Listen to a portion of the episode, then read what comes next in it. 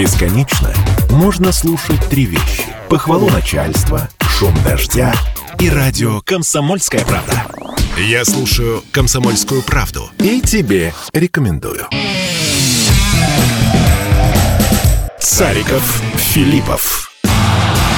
Отдельная тема.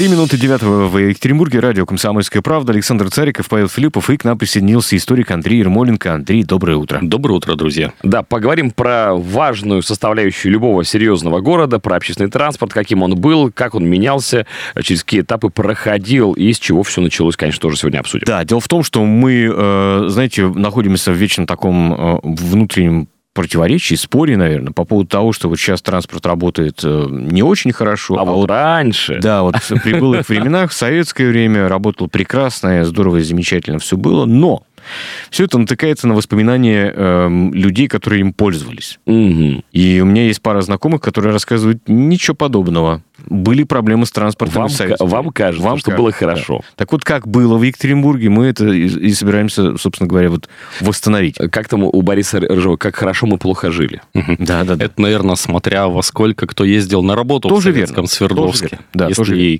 как и большинство горожан утром на работу, вечером с работы, то, конечно, в переполненном транспорте, вися mm-hmm. на подножках, э, страшные давки и так далее. Но все начиналось, конечно, гораздо раньше привычного нам общественного транспорта, трамвая, троллейбуса, автобуса, метро и городской электрички. Все начиналось, разумеется, с извозчиков. Так. Э, и извоз э, в Екатеринбурге был регламентирован уже в 1880-х годах. Знаменитый среди краеведов сборник историко-статистических сведений о Екатеринбурге издания городского головы Ильи Симанова – подробно сообщает э, о городском извозе, э, перечисляет э, весь список более чем 400 извозчиков mm. Екатеринбурга. Реестр, как бы сейчас сказали. Да? Причем этот реестр имеет очень важное значение, потому что в правилах, которые установлены для извозчиков города Екатеринбурга, зафиксировано, что желающие заниматься извозным промыслом, я прям цитирую документ, заявляют о том в городскую управу, просят, приносят в управу установленную плату, работу, и за это получают э, э, жестяной ярлык, угу. который им надлежит прикрепить на экипаже с наружной стороны, а без тех ярлыков извозчики ездить не имеют права. Ну, номерной знак по-нашему. Номерной знак, который одновременно служил еще такой своеобразной лицензией на mm-hmm. право извоза. То есть, если ты ездишь просто на экипаже, которым пользуешься сам, как личным mm-hmm. легковым транспортом, э, то его регистрировать не было необходимости в Екатеринбурге, когда там регламентировали извоз 1880, а если ты возишь пассажиров за плату, тогда ты обязан получить этот самый номерной знак. Причем э, видов э, извоза в Екатеринбурге было два основных. Это э, пассажирский, то есть mm-hmm. легковые экипажи, и грузовой, который назывался ломовым. И грузовых извозчиков называли ломовиками. Понятно. Любопытно, так. что в Екатеринбурге из э, зафиксированных в Симановском сборнике э, по переписи 1887 года 387 э, извозчиков, которые занимались легковым извозом, было аж целых 20 женщин. Mm. То есть таксистка и сегодня выглядит достаточно экзотично. Ну, хотя встречается, ну, там раз на 10-то точно водителей такси встречается женщина. Мы вот только на днях, Саша, обсуждали, ну, нам задавали вопрос вопроса. Видели ли вы э, женщину-водителя автобуса? Ну, то есть кто-то увидел, прямо был удивлен очень сильно. Мы так пожали плечами. А в чем э, как бы Проблема. уникальность? Потому что водителей троллейбуса хватает. И трамваев, конечно, тоже. Ну, я думаю, это вот отвлечемся от извоза угу. легкого лошадиного к автобусам. Я думаю, это связано, во-первых, с историей профессии, с ну, необходимостью да, да, да. технического обслуживания угу. транспортного средства. Троллейбус и трамвай обслуживают в депо специально обученные ну, люди. Да. Там прям целая кузница, механический цех, ну прям вот э, трамвай-троллейбусное депо это целый завод. Там не только да, хранят да, да. подвижный состав, там его еще ремонтируют и даже чуть ли не строят заново. Угу, это угу. было там в первые годы существования. Да а, и сейчас, как мы видим по трамвайчикам. А, а автобусы, как правило, обслуживают не только механики, но и сами водители Понятно. автобусов. Понятно. Поэтому да, возможно. Не женское, непростое дело. Так вот. Хотя, как сейчас, не берусь судить, ну, вернемся к, к извозчикам, точнее, к извозчицам Екатеринбурга. Я э, специально выписал 20 этих женских имен из да. Симановского сборника. Прям имена звучат как, такое, как Россия, которую мы потеряли. Агния Стукова, Евдокия Корсакова, Агриппина Достовалова, Марья Межак, Василиса Рычкова, Татьяна Тимкина, Августа Дьяконова, Александра Попова, Евдокия Левицких, Мария Камелькова, Любовь Бобровщикова, Поросковья Шубина, Анисия Толстикова, ну и другие. Не Какие красивые все. созвучия. Да. Ай. Прям такие редкие имена. Васа, Фекла, Антонина, Анисия – Агния, Агриппина mm. представляет женщина-извозчик. И, кстати, несколько женщин-извозчиков были ломовиками, то есть mm-hmm. они перевозили грузы. Ну, видимо, грузили они не сами, mm-hmm. достаточно тяжело, наверное, было. Хотя, может, очень крепкие женщины. Могли быть, могли быть. Кто его знает. Правилами извоза в Екатеринбурге было установлено не только Э, регламент постановки на учет извозчиков э, и плата. Плата составляла 8 рублей в год. Mm-hmm. Это на наши деньги ну, приблизительно ну, 1020-25. Это, по сути, оплата за лицензию. Да, плата за годовую Нормально. лицензию. Mm-hmm. Причем плата вносилась за год вперед и потом не возвращалась, mm-hmm. если извозчик решил отказаться от промысла. Э, устанавливался э, требования к внешнему виду извозчиков, oh. которые были обязаны быть одеты в приличные кафтаны из темного сукна, иметь лошадей здоровых, не изнуренных, не хромых, не бессильных, хорошо выезженных и не пугливых. Экипажи как летние, так и зимние ремни иметь приличного вида и прочные. Э, извозчикам дозволяется стоять э, не только на определенных э, биржах и их местах, но и в рассыпную на улицах города. Угу. Биржи – это зафиксированные стоянки, угу. где чаще всего осуществлялась посадка на эти экипажи. Подавать экипажи по требованию публики извозчики должны осторожно, по очереди, а не скакать разом нескольких перегонки. Вспоминается водители автобусов небольших, да? Мало что поменялось. Да. Никаких дерзостей и грубостей пассажирам при подаче экипажа не говорить и между собой не произносить бранных слов. На бирже извозчики должны соблюдать приличие, не кричать, не ругаться, не заводить между собой драки, не произносить никаких неприличных слов, могущих оскорбить чувство стыда проходящих. Э, при езде извозчика должны держаться непременно правой стороны. Ну, что, ну, и была же еще классификация другая среди тех, кто возил граждан. Были Ваньки, были вот э, лихачи, э, которые как раз-таки тоже могли между собой очень сильно отличаться. Но у нас ну, да, есть... это, это были, были более красивые лакированные экипажи на это рессорах. Э, ну, это больше, конечно... Бизнес-класс. Это бизнес-класс, точно, даже там бизнес-плюс. Это больше в столицах, конечно, было распространено. По крайней мере, в правилах, которые регламентируют извоз в Екатеринбурге, не зафиксировано никакой специальной таксы для лихачей, для ванек. Э, такса э, единое, кстати, слово э, такса очень старое, из 19 века, в правилах извоза есть пункт такса за взимание платы извозчиками за, за биржевую езду в Екатеринбурге. То есть такса – это тариф. И слово такси, кто не знает, происходит от слова тариф. Таксомобили еще. Так, таксомоторы. Моторы, да. У нас mm важный вопрос. А было ли какое-то подобие ДПС, спрашивает нас? Э, были полицейские, которым э, обязан был извозчик повиноваться. Mm, Но правил дорожного движения, установленных для всех в Екатеринбурге, да даже в Свердловске, не было вплоть до 20, по-моему, 5 или 26 года, понятно, когда понятно. не появился уже привычный нам общественный транспорт, про который мы еще поговорим. Mm. Так вот, последнее про лошадок про, и про извозчиков, про стоимость проезда.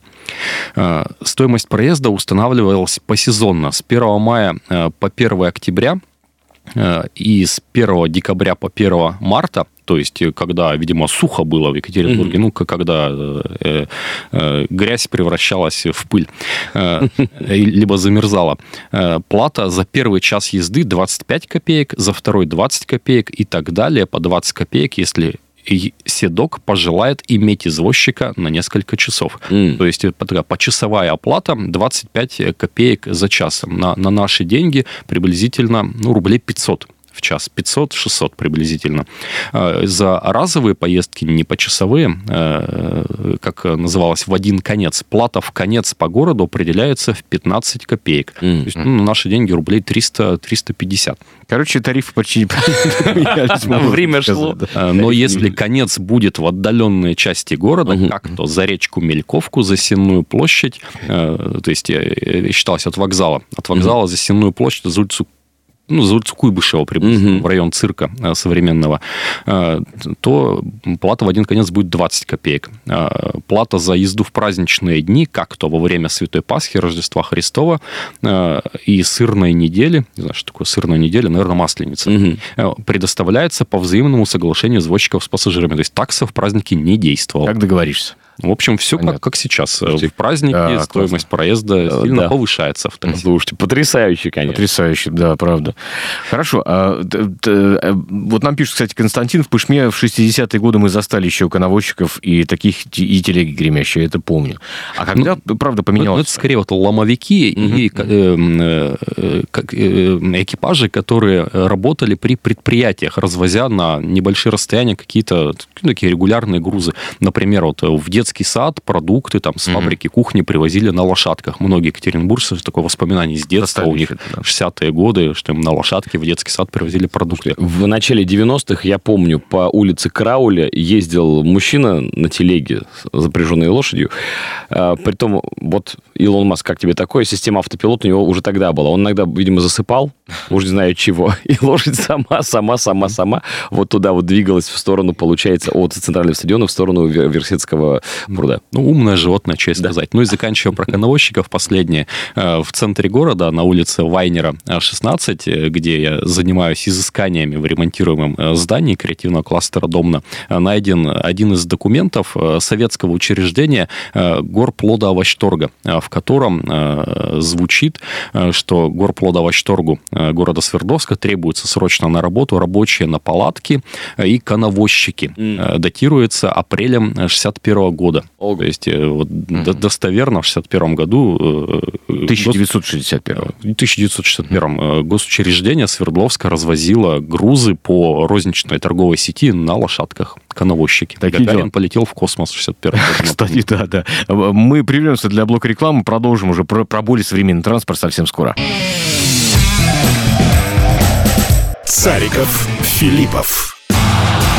Отдельная тема. 8.16 в Екатеринбурге, радио «Комсомольская правда», Александр Цариков, Павел Филиппов и историк Андрей Ермоленко. Вспоминаем мы сегодня общественный транспорт э, Екатеринбурга и Свердловска. А, да, говорили мы уже про дореволюционный Екатеринбург, про извозчиков, про ломовых и про тех, кто возил груз э, совсем другого рода, людей. А, кстати, с навозом-то как-то боролись, нет? Э, что там было? Я так понимаю, что если лошадей много, тут проблем-то от них тоже немало остается. Одна из самых частых злободневных тем газеты «Екатеринбургская неделя» mm-hmm. Это борьба с, со свалкой навоза э, на биржах извозчиков. Угу. И, и наблюдение за теми номерами, э, которые это допускают. Что надлежало убирать за собой, конечно. Ну, видимо, никто, никто особо не заморачивался. Ну, ну и так, там, грязью больше, грязью меньше. Это же Екатеринбург. В немощенном Екатеринбурге это, конечно, было без разницы. Нормально, да. Окей, хорошо, хорошо. Да. Движемся к, уже к двигателям внутреннего сгорания, да? Нет, сначала движемся к электродвигателю. Так, О, потому что э, электростанция в Екатеринбурге появилась до революции, mm-hmm. знаменитое здание электростанции «Луч». Mm-hmm. Это здание до сих пор, кстати, выполняет свои функции, является частью энергосистемы Екатеринбурга. На улице, если не ошибаюсь, вторая береговая до революционного Екатеринбурга, сейчас улица Горького. Mm-hmm. Между улицами Горького и Гоголя в современном красивом таком отреставрированном квартале подвальчике с зданием штаб-квартиры одной медной компании. Э, и так как в Екатеринбурге появилось электричество, то энтузиасты городского электричества решили, э, что оно должно служить не только для увеселения, там, для освещения городских улиц, э, но и для для пользы горожан практическую э, цель. И поэтому э, городская дума Екатеринбурга еще с конца XIX века начала обсуждать проекты создания Екатеринбургского трамвая. Вау. Потому что энергосистема уже начала формироваться. Угу. Хотя, по большому счету, кроме как освещения центральных улиц и нескольких домов в Екатеринбурге, мощности электростанции «Луч» не хватало. А, но, но а тем, тем не менее, о трамвае уже начали задумываться. Ну, она дымил, то бишь там шел переход из э, прогоревшего топлива, да, вот как раз в электроэнергию. То есть, да? да, там были э, электродвигатели, угу. динамо-машины, которые вначале работали на дровах, потом угу. чуть позже на торфе. На торфе работала первая советская электростанция угу. на полуострове Большоконный и так далее. То есть давал не так много энергии? Э, недостаточно эффективный, конечно, но, видимо, на, на трамвай угу. Энтузиасты считали, должно было хватить. Но все-таки, как писали Ильф и Петров, трамвай построить не ешака купить, э, поэтому трамвай в Екатеринбурге так и не появился. Он появился только в Свердловске в 1929 году при первой женщине главе города, кстати, наша первая и единственная женщина-мэр. Анна Бычкова. Анна Бычкова, знаменитая, величайшая персона, конечно. А вот, кстати, нам пишут, что в Свердловске в такси была женская бригада. О, водителей, да. Круто. Интересно. Очень так. интересно. Вот, вот воспоминания, конечно, mm-hmm. ветеранов э, извоза такси очень было бы интересно да. записать и зафиксировать. Я думаю, таких не существует. Историю трамвая, историю mm-hmm. э, троллейбуса, автобуса, историю метро написали уже достаточно подробно. Историю такси в Екатеринбурге начинают, смотрите, с 19 века. Древнейший да, вид да. общественного транспорта. И, по-моему, исследований нет. Надо бы заняться. Очень вот насчет, на, насчет троллейбусов. Мы все э, знаем и помним историю, когда троллейбус номер один тянули в сторону Химаша, да, э, что жители ну, близлежащих домов попросили выкопать яму под столбы. Да, совершенно верно. Это такой краудфандинг 43-го года. Угу. Троллейбус появился в Екатеринбурге одним из последних транспортов. Первый, кстати, появился автобус. 1925 год. В следующем году можно отмечать столетие э, автобусного транспорта в Екатеринбурге. Класс. Это да. были маленькие такие Форды на 12 мест. Ну, такая... Ну, по сути, на базе, на базе грузовичка. Да, конечно. Это пятитонный грузовичок, угу с построенной над ним будкой. И, кстати, тогда была очень серьезная конкуренция между частным извозом и вот этими вот э, автобусами. Извозчики, которых было много, ездили неупорядоченно, очень часто попадали в дорожно-транспортные происшествия с этими автобусами, не привыкнув к ним, лошади пугались, потому что автобусы, они вонючие, шумные, э, и часто возникали Сигналили, конфликты. Ну, это в Москве еще песенка извозчика, там, он только там, правда, станет над Москвой. Он на метро там, правда, сетует, а не на автобусы. В Свердловске Покровске сетовали на автобусы. Автобус. Извозчики называли их собачьими ящиками, эти первые автобусы, и ругались на них. Э, так вот, автобус — это второй вид общественного транспорта, появившийся в Екатеринбурге. Третий — трамвай в 29 году. И самый, один из самых молодых, получается, четвертый по очереди, это троллейбус, который появился в очень нелегкую пору в 1943 году, в начале 43-го задумались о том, что э, рабочие э, эвакуированных предприятий, очень большое предприятие было эвакуировано из Киева на юг города, в поселок Нижний Исецк, э, микрорайон Химаш, завод «Большевик» химического машиностроения был эвакуирован из Киева. И для того, чтобы доставлять рабочих туда, в эту промзону, по сути, в которой жилой застройки тогда не было, жили в, ну, в центре города, на юге Свердловска, задумались о новом виде общественного транспорта от троллейбусе достаточно дешевый вид транспорта. Трамвай дорог тем, что нужно прокладывать э, линию, ну, да. рельсы, подвижной состав чуть сложнее, а троллейбус, ну, деревянная фанерная коробка с электродвигателем, прикрепленная к проводам.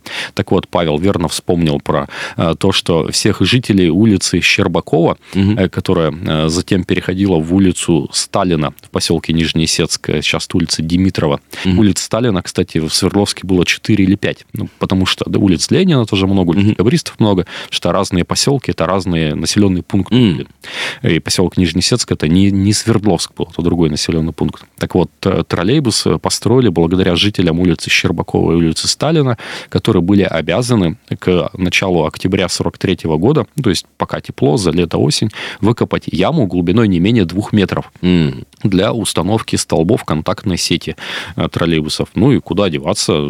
Тебя попросили как надо и кто надо. Настоятельно это называется. Конечно, выкопали эти двухметровые ямы. Так, так вот троллейбус появился такому благодаря стихийному краудфандингу Свердловчан 43 года.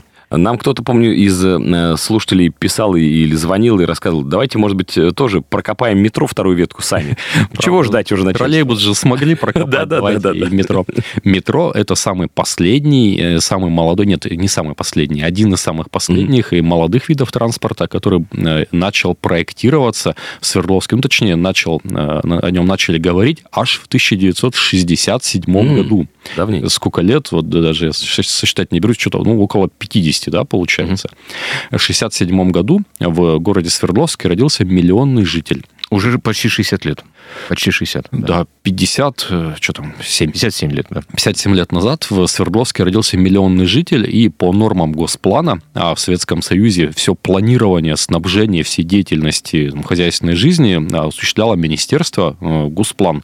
По нормам госплана э, в городах-миллионниках в Советском Союзе, а также в столицах союзных республик, вне зависимости от численности населения, можно было планировать и строить метро. Поэтому, кстати, в Ереване, в котором там 1350 на тот момент было, в конце 80-х тоже появилось метро. Mm-hmm. Как в Нижнем Тагиле по численности населения. Да еще и с горным климом, горным ландшафтом. Ну, да, очень да. сложно было. Mm-hmm. В Харькове тоже появилось метро, кстати, в виде исключения. Хоть mm-hmm. это было не областной, не, не э, центр Союзной mm-hmm. Республики и не миллионник, но появилось. Э, так вот, в Свердловске метро начали задумывать в конце 60-х в течение 70-х многие проектные институты, кстати, опять про Харьков вспомню, Харьковский э, проектный институт э, проектировал Свердловское метро, которое изначально было в начале 70-х уже запланировано так, как э, видят и пугаются гости города, когда видят схему из трех линий, которая до сих пор, по-моему, в вагонах метро у нас наши ну, мечты. Я тебе больше скажу. Нет, она на самом деле, эта схема, насколько я понимаю, включена и остается включенной в госплан. Генплан города. Генплан города, да, и, и этой схеме тоже получается вот лет, э, лет 50 почти. Она с начала 70-х, вот с тех да. пор, как метро планировали, вот эти вот три, те самые три линии были запланированы. Начали строить первую линию в 1980 году э, со станции, которая позднее получит название Уральская, и оттуда начали копать на север и на юг. Э, но затем случилась перестройка, и строительство метро в Свердловске очень надолго затормозилось. Первую станцию машиностроители, точнее, первую ветку, состоящую, даже точнее еще первую линию, состоящую всего лишь из трех станций э, космонавтов, э, что там дальше, э, машиностроителей и Уральская? А, не, не, не Уральская. В общем, космонавтов-машиностроителей, вот эти вот две станции, mm-hmm. эту линию запустили в 88 или 89 году, и долгое время, до 92 года, наше Екатеринбургское метро состояло вот из этих вот двух станций, получается, э, космонавтов-машиностроителей. Конечно, мало кто ездил, вот кому надо вообще с Уралмаша на Уралмаш ездить, в общем-то, на этом метро, там, наверное, студенты только ездили в пединститут mm-hmm. на машиностроителей. И только в 92-м вот этот советский задел, который уже 12 лет пытались реализовать, э, был э, реализован постройкой станции Уральская э, на железнодорожном вокзале, и метро стало хоть, хоть как-то пользоваться уже популярностью. В 94-м с огромным трудом была достроена, тоже благодаря советскому заделу, все стройматериалы для постройки станции площадью 95 года, самой красивой, самой дорогой mm-hmm. по отделке станции Екатеринбургского метро, были завезены еще в 80-е. Oh. Достроили только в 94 году, и потом большая пауза, пауза, как все мы помним, до 2002 года, э, когда открыли станцию геологическая э, около цирка, и потом еще паузу на 10 лет, и наш целый президент Медведев открывал станцию метро Ботаническая в 2012 году, и вот мы уже 12 лет пользуемся метро из 9 станций, одним из самых коротких э, на постсоветском да, пространстве. Да, да, да. У нас раньше был рекорд, самый короткий метро, но его побили другие города. Если так можно сказать, да. Да, ну и вот темой нашей встречи можно обозначить как инициативы, заявленные накануне накануне о появлении еще одной станции метро mm-hmm. на Уктусе на перекрестке э, улиц Щербакова и Зимняя. Э, Лыжников. Лыжников, да, Зимняя, да. Щербакова. Планируется построить еще одну станцию метро. Ну, а самым новым видом mm-hmm. общественного транспорта я бы предложил считать э, городскую электричку, которой я сам пользуюсь, очень ей рад. Я надеюсь, что ее когда-либо разовьют хотя бы до Краснолесия и до Академа. Ну, я Круто. думаю, что еще у нас как минимум один повод есть встретиться и обсудить электротранспорт, городскую его развитие развития тоже, и К2, замечательные двухсекционные трамвайчики с монофарой. Mm-hmm. Так и, и сочлененные троллейбусы были в Свердловске вот, тоже, такие да. монстры с гармошкой. А скотовозы мы еще не рассказали, простите, конечно, такое слово. Андрей Ермоленко с нами, не переключайтесь. Сариков, Филиппов. Отдельная тема. Бесконечно можно слушать три вещи. Похвалу начальства, шум дождя и радио «Комсомольская правда». Я слушаю «Комсомольскую правду» и тебе рекомендую.